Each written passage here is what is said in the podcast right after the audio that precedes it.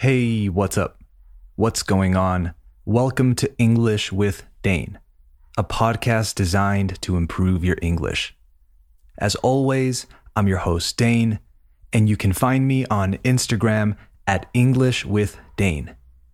If you want transcripts for all future episodes of the podcast, go to englishwithdane.com slash transcripts and sign up to the listener list. You'll receive full transcripts as soon as each episode comes out, so you can follow along without missing a word.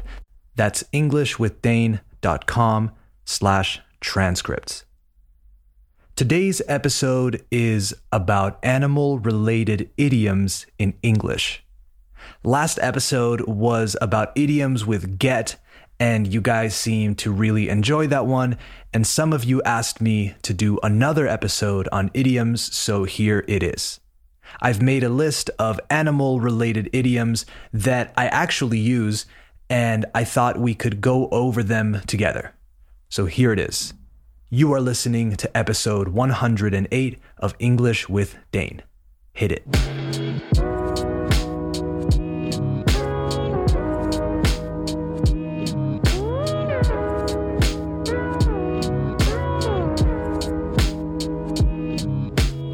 Okay, we have officially started the show, so let's talk about animal related idioms.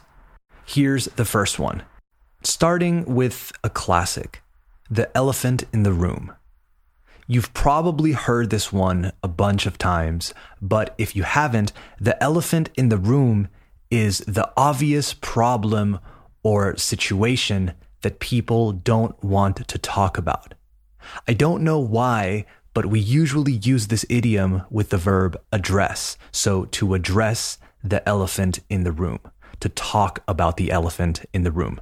Here's an example from the 2013 comedy This Is the End. Guys, listen, listen. I, I think we need to address the elephant in the room. Whoa, Jay, don't talk about Craig. That's fucked up. I'm right here, man. Yeah, I'm not calling Craig an oh. elephant. Moving on. The next one is a one trick pony with a hyphen between one and trick, con un guión entre one y trick. It's a compound adjective. So, a one trick pony, as you have probably guessed, is a person or thing with only one special talent, feature, or area of expertise. A pony that only knows one trick, right? An actor or actress who is only good at one type of role is a one trick pony.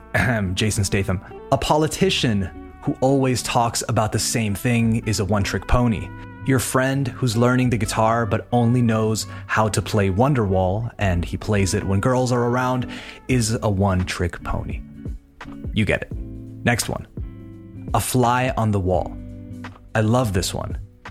A fly on the wall is an unnoticed observer, someone who can secretly see and hear what happens. So imagine a fly, una mosca, on a wall, en una pared, just watching what happens in a particular situation. Example time. Imagine your favorite artist, musical artist, that is, and your second favorite artist announced that they will be getting together to produce a new album. You'd say something like, Oh, what I'd give, lo que daría, ojo esa de, what I'd give to be a fly on the wall in those studio sessions or whatever. Next, eager beaver. I love this one too. It's pretty silly, so it makes it really fun to say. Let's break it down. To be eager, spelled E A G E R, means to strongly want to do something. Estar ansioso por hacer algo in Spanish. And then beaver, spelled B E A V E R, is that animal that lives in rivers with the big flat tail that builds dams, que construye presas, un castor in Spanish. So it's like calling someone un castor impaciente, but since it rhymes, it's okay. When your friend arrives at a party and starts doing shots straight away, he or she is an eager beaver. Next, a sitting duck. Sitting as in sentado, un pato sentado. translated literally. To be a sitting duck means to be a very easy and vulnerable target. So, a person or thing with no protection against a source of danger, un blanco fácil. This one comes from duck hunting, as you would imagine, because ducks that were not moving were very easy to hunt. As you know, if you're old enough to have played Duck Hunt on the original Nintendo Entertainment System. Next one, to put out feelers. This one you might not have heard before, but it's a good one. To put out feelers. Feelers. What are feelers? To feel, as in sentir, by the way. F E E L E R S. Feelers are animal organs like antenna used to touch or palp, palpar, to test their surroundings, right? Sus entornos. Or search for food. So if you put out feelers, you are testing the waters. You are making comments to see how people would feel about something. Example Why don't you put out some feelers to see if anyone is interested in buying your car? So why don't you mention it and start to see how people react? Okay, two more. A wild goose chase. Wild as in salvaje, goose as in ganso, and chase as in una persecución. If someone is on a wild goose chase, they are pursuing something that is difficult to find or obtain to the point where it feels like a waste of time. It's a classic movie thing.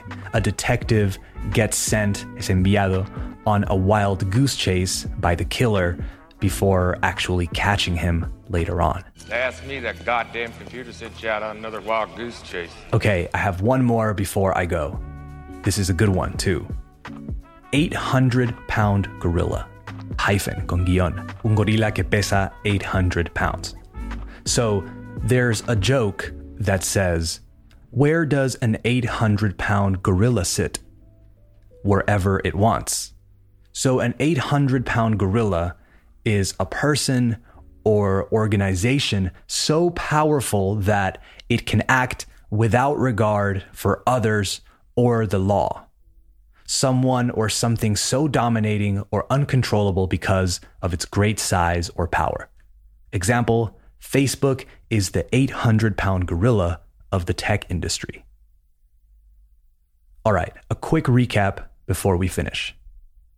The elephant in the room the obvious problem or situation that people don't want to talk about.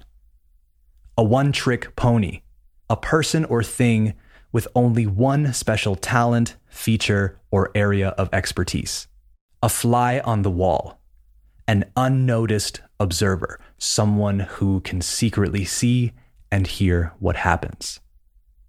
An eager beaver, someone who really wants to do something and shows their excitement about it.